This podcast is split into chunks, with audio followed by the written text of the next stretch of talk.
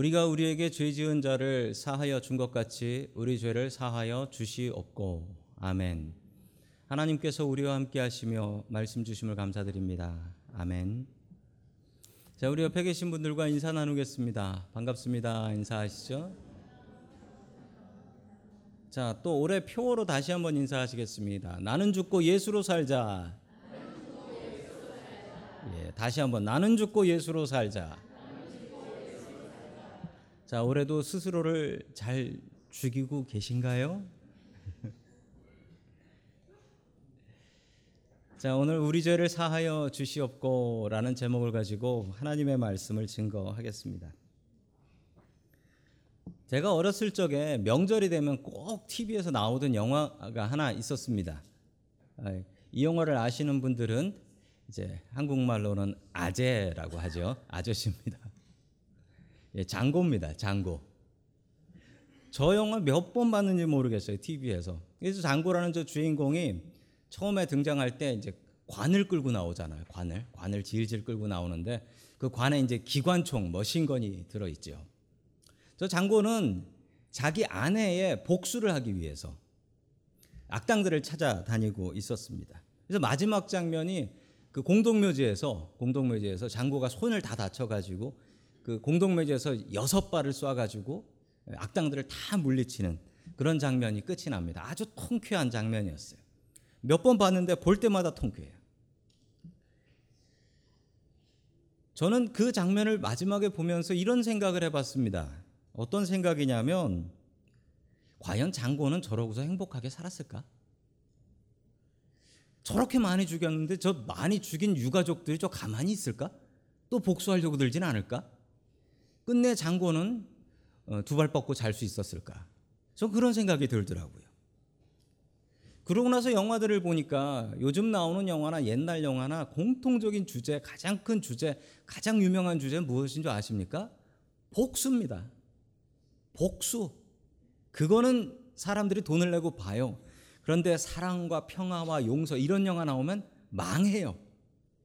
사람들의 마음 속에는 복수하고 싶은 마음이 있기 때문에 그렇습니다.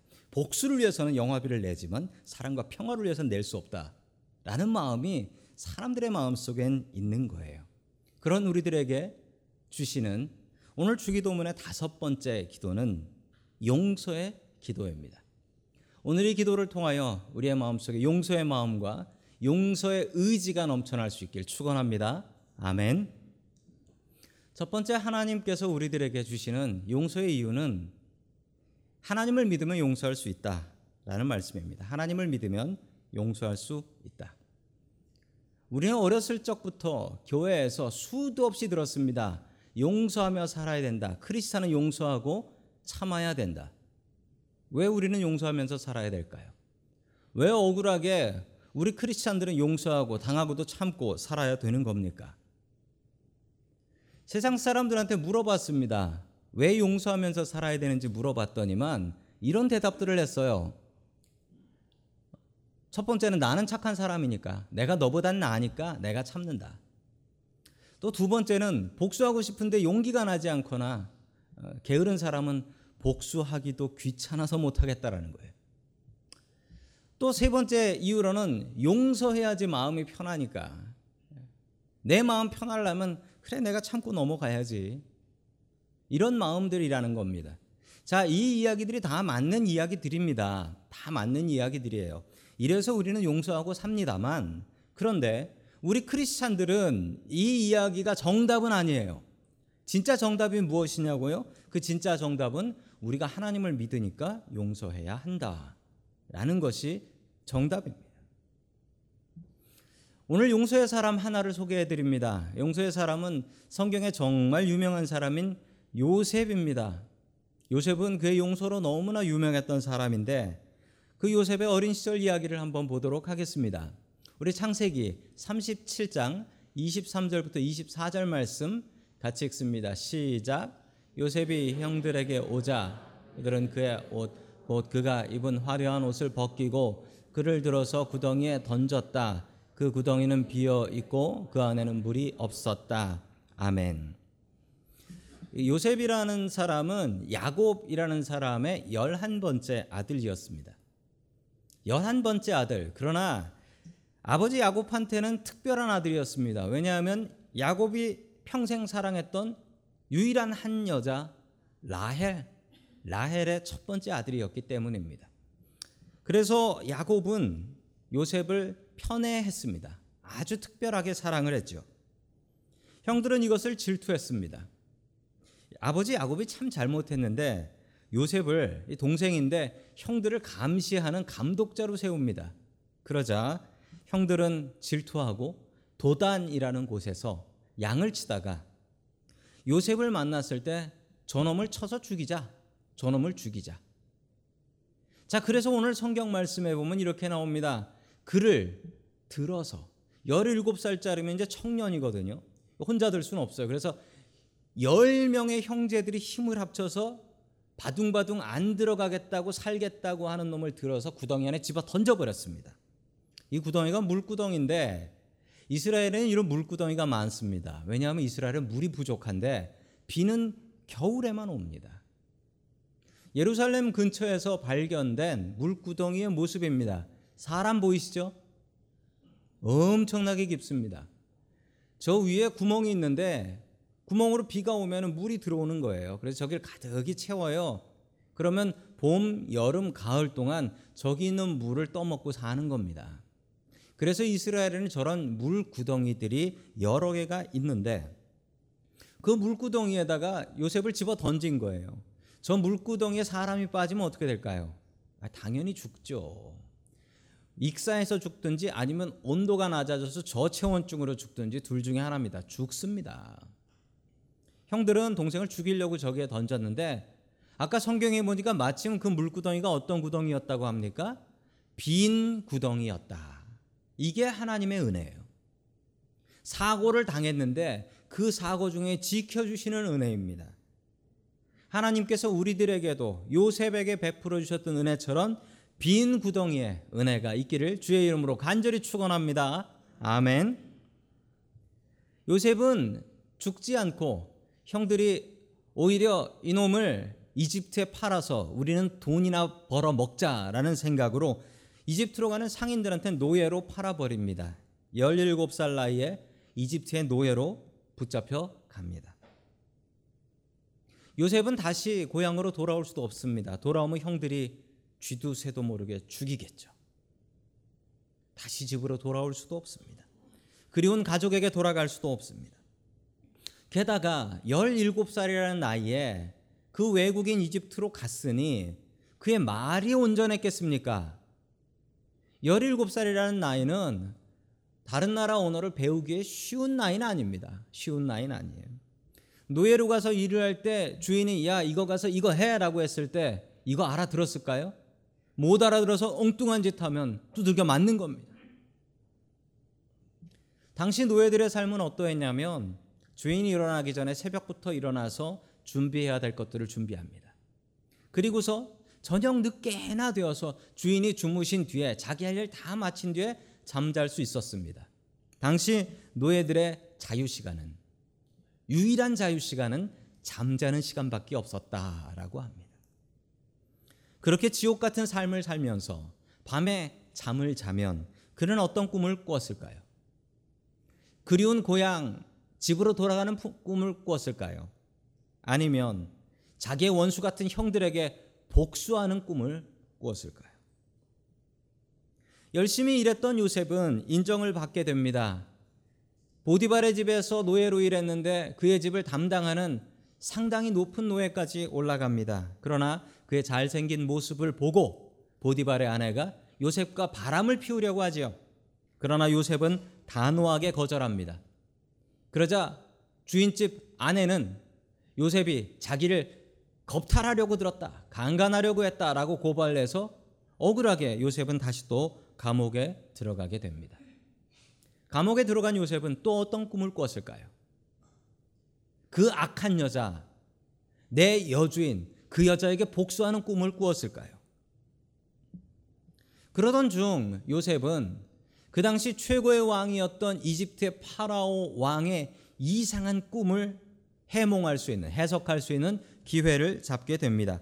그 꿈은 바로 이런 꿈이었습니다. 우리 창세기 41장 18절부터 19절 말씀 같이 보겠습니다. 시작. 살이 찌고 잘생긴 염소 일곱 마리가 강에서 올라와서 밟밭에서 풀을 뜯었다. 그것들의 뒤를 이어서 악하고 아주 흉측하고 야윈 다른 염소 일곱 마리가 올라오는데 이집트 온 땅에서 내가 일찍이 본 일이 없는 흉측하기 짝이 없는 그런 암소들이었다. 아멘. 일곱 마리의 살이 찐 암소가 있었는데 그 암소가 올라왔는데 아니 갑자기 일곱 마리의 삐쩍 마르고 이상하게 생긴 암소들이 올라와 가지고 쫓아내 버리더라. 뭐 이런 얘기였습니다. 이상한 꿈이었는데 요셉은 이 꿈을 기가 막히게 해석을 합니다. 일곱 마리의 살찐 암소는 앞으로 7년 동안 이 나라에 풍년 곡식이 잘 자라는 풍년이 올 것이다 라는 이야기입니다. 반대로 일곱 마리의 삐쩍 마른 저 암소들은 그 7년 뒤에 7년 동안 흉년이 올 것입니다. 그러므로 7년 풍년 때 다 먹지 말고 이것을 잘 저장해 놓았다가 7년 흉년 동안 백성들에게 먹이시면 됩니다. 라고 이야기를 하자 파라오는 요셉을 지적하면서 그럼 그 일을 네가 해라. 그러면서 요셉을 총리 대신인 prime minister 넘버 2입니다. prime minister. 총리 대신으로 세워주게 되는 것이었죠. 그래서 요셉은 창고를 짓고 풍년 동안 곡식을 모으고 흉년이 되었을 때 전 세계에 있는 사람들이 이집트에 먹을 게 있다더라라고 해서 이집트에 먹을 것을 사러 왔습니다. 그리고 심지어 가나안 땅에서 굶고 있었던 요셉의 형제들도 이집트에 아무것도 모르고 이집트에 와서 요셉 앞에 무릎을 꿇었습니다. 곡식을 얻기 위해서. 그러나 형제들은 그 총리 대신이 죽이려고 했던 자신의 동생 요셉이라는 것을 전혀 알지 못했습니다. 그 당시의 모습을 그림으로 어떤 분이 그리셨어요. 요셉이 어렸을 적에 꾸었던 꿈처럼 자신의 형들이 다 자기에게 무릎을 꿇고 있는 것이었습니다. 이제 복수의 시간입니다. 세계 최고의 권력자였던 요셉이 이제 자기 형들에게 복수할 수 있는 기회가 온 것입니다. 이 복수의 시간, 이것을 얼마나 기다렸을까요? 그러나 이 복수의 시간, 요셉이 했던 말은 우리의 가슴을 울립니다. 우리 창세기 45장 8절의 말씀을 같이 봅니다. 시작. 그러므로 실제로 나를 이리로 보낸 것은 형님들이 아니라 하나님이십니다. 하나님이 나를 이리로 보내셔서 바로의 아버지가 되게 하시고 바로의 온 집안의 최고의 어른이 되게 하시고 이집트 온 땅의 통치자로 세우신 것입니다. 아멘. 요셉은 그 복수의 시간에 이렇게 이야기를 했습니다. 형님들이 나를 이곳에 판 것이 아니고 하나님께서 하셨습니다. 요셉을 우리는 용서의 사람이라고 하지만 그에게 용서라는 말을 사용하기가 참 곤란합니다. 왜냐하면 창세기에 나오는 요셉의 모습에는 용서라는 말이 단 한 번도 사용되지 않았기 때문입니다. 요셉은 형제들을 용서하지 않았습니다. 성경을 그대로 이야기하자면 하나님을 믿으니 용서할 것이 없었다 라는 것이 정답입니다. 그러다가 나이 드신 아버지 야곱이 돌아가십니다. 그러자 형제들은 벌벌 떱니다. 왜 형제들이 떨었냐고요? 형제들은 이제 아버지가 돌아가셨으니 요셉이 우리 형제들에게 복수하겠구나 생각했습니다. 형제들 간에도 이런 일은 흔히 있습니다. 어떤 일이냐면 부모님이 돌아가시고 나면 형제들 사이가 원수같이 멀어지는 경우가 참 많이 있어요. 장례식 날 싸워서 원수가 돼요. 부모님 안 계시니까 이제 내가 널 왜 보고 살아야 되냐? 이렇게 돼 버린다라는 겁니다. 요셉의 형제들은 그것을 잘 알고 있었고 그래서 요셉에게 가서 벌벌 떨며 빕니다. 제발 살려 주십시오. 그때 요셉은 울면서 이렇게 얘기합니다. 우리 창세기 50장 20절의 말씀 같이 봅니다. 시작. 형님들은 나를 해치려고 하였지만 하나님은 오히려 그것을 선하게 바꾸셔서 오늘과 같이 수많은 사람의 생명을 구원하셨습니다. 아멘. 정말 엉뚱하게도 수십 년이 지난 일이었지만 요셉은 그날을 정확하게 기억하고 있었습니다. 살려달라고 애원하는데 자기를 형제들이 어깨에 얹고 살려달라고 애원하는 그를 물구덩이에 집어 던진 그 손길을 요셉은 기억하고 있었습니다. 그리고 그 컴컴한 물구덩이 속에서 메아리쳐 울리는 소리로 형님들 내가 다시는 안 그럴 테니 나 좀 살려 주십시오 라고 외쳤던 그 목소리를 요셉은 정확하게 기억하고 있었습니다. 형님들은 나를 해치려고 하였지만 그런데 요셉이 어떻게 그런 흉악한 기억 속에서도 용서의 사람이 될 수 있었는가? 그 다음 이야기가 답입니다. 하나님께서는 그것을 선하게 바꾸셔서 오늘과 같이 수많은 생명을 구원하셨습니다. 라고 이야기합니다. 형님들, 내가 이렇게 고생했지만 내가 이집트에 오지 않았으면 형님들 우리 가족은 굶어 죽었습니다. 형님들 내가 이집트 땅에서 고생했지만 내가 이러지 않았으면 이집트 백성들 이 7년 차에 다 굶어 죽었습니다. 이거 하나님께서 하신 일입니다. 우리에게 억울하고 분통 터지는 일이 있습니다. 그런 일은 나의 기억을 망가뜨립니다. 그리고 잊어버리려고 작정을 하고 잊어버리려고 애를 써도 그 기억 때문에 잠 못 들 때가 있습니다. 요셉은 어떻게 이것을 극복했느냐? 요셉은 이 기억은 분명히 기억하고 있었습니다. 그러나 요셉은 이 기억의 해석을 바꿨습니다. 형님들이 나를 죽이려고 했던 기억이 아니라 하나님이 나를 성공시키시고 우리의 가족들을 살리시고 이집트 백성들을 살리시려는 큰 계획이었구나라고 생각했습니다. 용서는 기억을 잊어버리는 것이 아닙니다. 용서는 내가 참고 넘어가는 것이 아닙니다. 용서는 요셉이 했던 것이 용서입니다. 그 기억을 바꾸는 겁니다. 하나님께서 하셨구나. 하나님께서 하셨구나. 형이 나를 팔지 않았으면 내가 강도들한테 납치를 당해도 이집트 땅에 와야 돼. 아니면 내가 유학을 오더라도 이집트 땅에 와야 돼. 무조건 와야 돼. 그런데 하나님께서 형을 사용하신 거야. 그러니 형들이 안 미운 거예요. 그러니 형들을 용서할 수 있는 것입니다. 살다 보면 억울한 일 당할 때가 있습니다. 예, 목사인 저도 살다 보면 억울한 일 당할 때가 있습니다. 남들에게 얘기 못할 억울하고 분한 일을 당할 때가 우리 모두에게 있습니다. 그런데 그때 우리가 생각해야 될 말이 있습니다. 저도 억울한 일을 당하고 주님 앞에 기도를 하면 제 마음 속에 이런 말들이 솟아나와요. 어떤 말이냐면 하나님께서 계획이 있으시겠지. 하나님께서 무슨 생각과 계획이 있으시니까 나한테 이러시는 걸 거야. 또 이런 생각을 합니다. 하나님께서 어떻게 하시나 보자. 하나님께서 분명히 해결하실 거야. 하나님께서 어떻게 하시나 보자. 이런 마음을 품습니다. 이 마음을 우리 모두가 품어야 될 것입니다. 요셉은 복수로 자신의 인생을 낭비하지 않았습니다.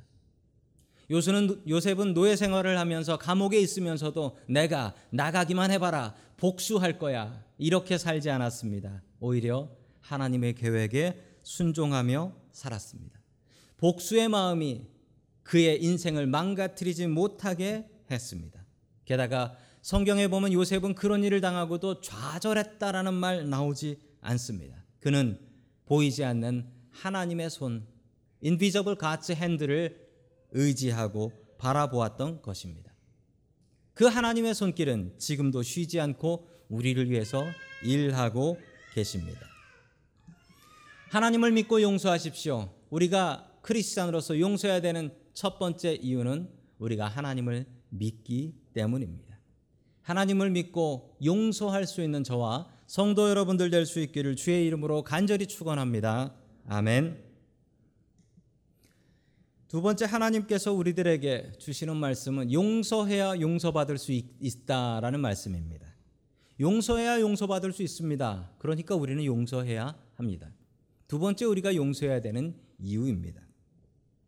어느 부부가 간절한 마음으로 아는 사람들한테 전화를 돌리고 있었습니다.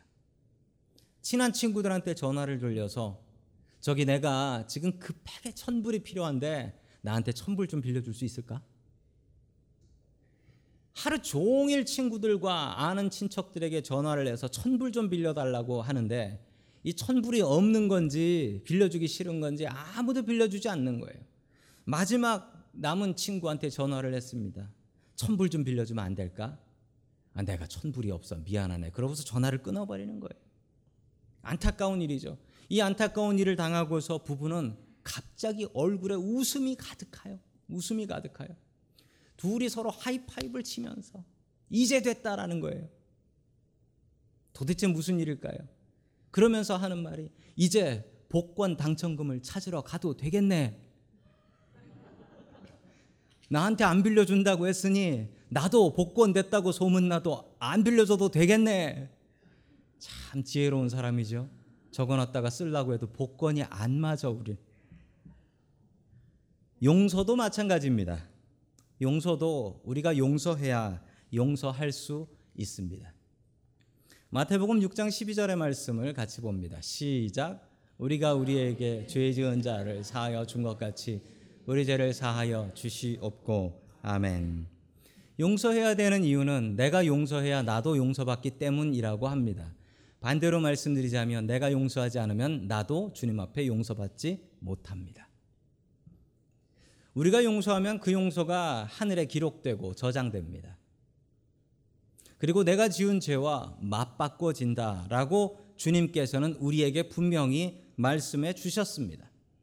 주님께서는 우리에게 용서를 가르쳐 주셨고 십자가에서 억울하게 돌아가실 때도 주님께서는 용서하셨습니다. 저들이 몰라서 그러는 거니까 용서해 주십시오. 예수님은 우리에게 용서를 알려 주셨습니다. 특별히 마태복음 18장에서 우리에게 용서의 말씀을 알려 주십니다. 우리 마태복음 18장 22절 말씀 같이 봅니다. 시작.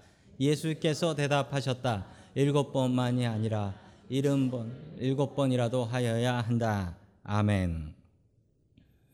베드로가 예수님께 물어봤습니다.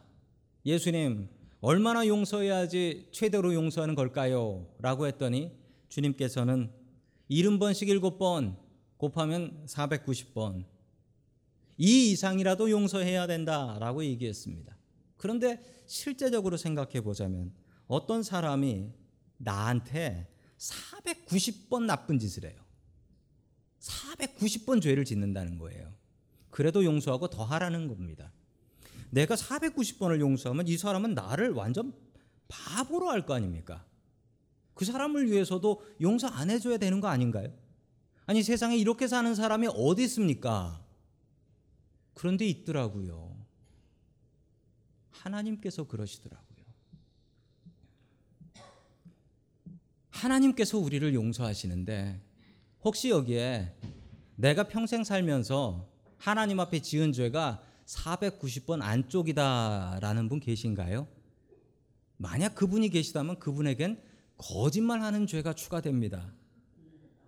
성경에 죄가 얼마나 큰데요. 형제를 미워해도 죄, 원수를 사랑하지 않아도 죄, 지나가는 거지 그냥 지나가도 죄, 말씀과 기도에 힘쓰지 않고 전도하지 않아도 죄. 아니 오늘 지은 죄만도 490번은 되겠네. 우리는 왜 이렇게 하나님을 무시하는 걸까요? 하나님은 왜 이렇게 무시를 당하시면서도 우리를 용서하시는 걸까요? 우리에게 용서를 보여주시는 것입니다. 그리고 우리에게 하시는 말씀, 용서받고 싶으면 용서해라. 나처럼 용서하며 살아라. 우리에게 말씀하시는 것입니다.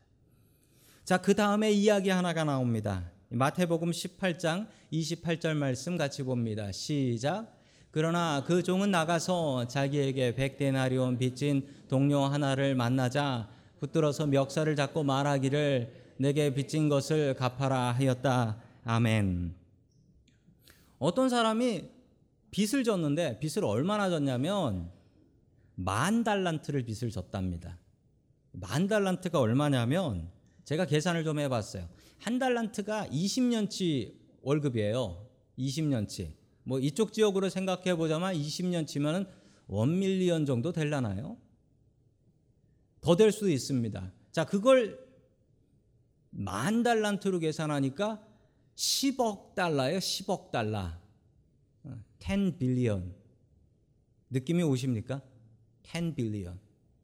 밀리언에어도 아니고 10 빌리언이에요. 이뭐 엄청난 빚을 진 사람이에요. 이 빚을 용서해 줬습니다. 이 빚을 용서해 줬는데 이 사람이 집에 돌아가면서 자기한테 100데나리온, 100데나리온이면 한 만 불 정도 되는 거예요. 이 사람을 만나가지고 멱살을 흔들면서 야 돈 내놔라라고 했다는 겁니다. 이게 우리의 모습이에요. 하나님께서는 만 달란트를 용서해 주셨는데 우리는 작은 것 붙들고 이거는 용서 못하지라는 거예요. 그러자 주인은 만 달란트 빚진 사람 다시 불러다가 너 다시 내 빚 갚아라고 하셨습니다. 이게 우리의 모습입니다. 하나님께서 용서하신 큰 거는 기억하지 못하고 나의 작은 마음 이것을 용서하지 못하고 산다라는 것입니다. 우리에게 주시는 말씀은 용서하며 살라는 것입니다. 지난주에 한국에서 있었던 뉴스입니다. 2019년 1월 8일 SBS 뉴스에서 방영된 뉴스, 인데 한국에 있는 청주의 금은방 주얼리 샵에 강도가 들었습니다. 20대 강도 둘이 칼 들고 들어왔습니다. 반항을 하는 주인을 10번이나 찔렀는데 어디를 찔렀냐면 목과 가슴을 찔렀대요. 이건 죽으라는 거죠. 근데 참 감사하게도 이분이 죽지 않았습니다. 병원 가서 수술을 여러 번 받아가지고 끝내 살아나셨어요. 근데 이 목을 찔린 부분은 성대가 상해서 목소리는 자기 목소리는 영원히 잃어버렸어요. 아주 이상한 목소리가 나오더라고요. 얼마나 원통한 일입니까? 근데 이분이 병원에서 나오신 뒤에 이상한 행동을 하기 시작했습니다. 그 두 명 강도한테 면회를 갔습니다. 그리고 용서했어요. 합의 봐줬어요. 그리고 법원에다가 탄원서 패티션 냈어요. 이 사람들 죄를 좀 내려달라고. 담당 경찰이 너무나 당황스러워서 이런 경우는 말이 안 돼서 방송국에다가 제보를 했습니다. 그러자 방송국에서 나가서 촬영한 모습이 이렇게 나옵니다. 이분이에요, 이분. 이분인데 이분이 어떻게 용서할 수 있습니까? 라고 물어봤더니 이분이 이렇게 얘기했어요. 잡힌 애들을 보니 젊은 애들이고 20대 내 아들하고 나이도 비슷하고 죄는 밉지만 사람을 어떻게 미워합니까? 그래서 용서했습니다. 라고 이야기를 하는데 이 이야기도 참 감동이었지만 저의 눈에 더욱더 눈이 띄는 게 있, 있었습니다. 어깨 너머로 있는 저 달력은 우리 교회 달력하고 디자인이 똑같아. 처음엔 우리 교인인가 했어요.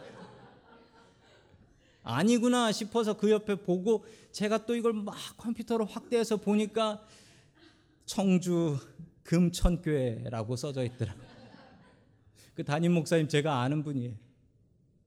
거기 교회 교인이셨어요. 그렇구나. 예수 믿는 사람이니까 이렇게 용서할 수 있구나. 예수 믿는 사람이니까. 더 놀라운 사실은 무엇인 줄 아십니까? 저분이 서 있는 저 자리는 심장에 칼 박히고 목에 칼 박힌 그 자리입니다.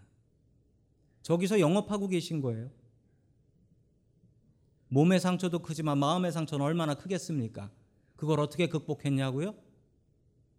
하나님께서 뜻이 있으시겠거니. 내가 용서하면 더 큰 거 용서해 주시겠거니. 이 믿음으로 이분이 용서를 하셨습니다. 그래서 TV에 나왔어요. 어쩌면 평생 이 두 원수 같은 놈들 미워하며 복수로 살면서 자신의 인생을 망가뜨릴 수 있었습니다. 그러나 저분이 저 자리에 설 수 있는 힘은 무엇입니까? 용서였습니다. 참 유명한 책인데 Forgive to Live라는 책이 있습니다. 딕 티비츠라는 심리학자입니다. 이 심리학자가 쓴 책이에요. 아주 유명한 책입니다. 이분이 어떤 연구를 했냐면 이 스탠포드 저 팔로알토에 있는 스탠포드 대학 병원에서 고혈압이 있는 사람들만 모았어요. 그리고 그 사람들한테 8주 동안 프로그램을 진행했는데 용서의 프로그램을 진행했습니다. 자기가 용서하지 못할 일과 용서할 사람들을 용서하는 프로젝트를 8주 동안 했습니다. 그리고 용서를 한 사람들과 용서하지 않은 그룹을 따로 나눠서 그 혈압이 얼마나 내려갔나를 측정해 봤는데 기가 막힌 결과가 나왔습니다. 용서를 했던 사람들은 혈압약을 복용하지 않고도 정말 많이 혈압이 내려간 것을 측정할 수 있었고 용서하지 않은 그룹은 그냥 그대로 고혈압 혹은 더 올라가는 결과를 볼 수 있게 되었습니다. 그리고 이분은 이 책을 썼습니다. Forgive to Live. 한국말로 번역하자면 살고 싶으면 용서하라. 명령문입니다. 살고 싶으면 용서하라. 이 책에 이런 내용이 하나 나옵니다. 그대로 말씀해 드립니다. 등에 박힌 총알보다 가슴에 자라는 복수심이 더 끔찍하다. 등에 박힌 총알보다 가슴에서 자라는 이 복수심. 등에 박힌 총알은 의사가 빼낼 수 있지만 가슴에서 자라는 복수심은 자기가 아니면 뽑아낼 사람이 없다 라는 것입니다. 주님께서는 오늘 우리들에게 명령하고 계십니다. 하나님 앞에 용서받고 싶으면 너희도 용서하라. 더 크고 더 대단한 것으로 용서하라. 그러면 그 용서가 천국에 기록될 것이다. 주기도문의 가르침처럼 우리도 용서하며 살 수 있기를 주님의 이름으로 간절히 축원합니다. 아멘.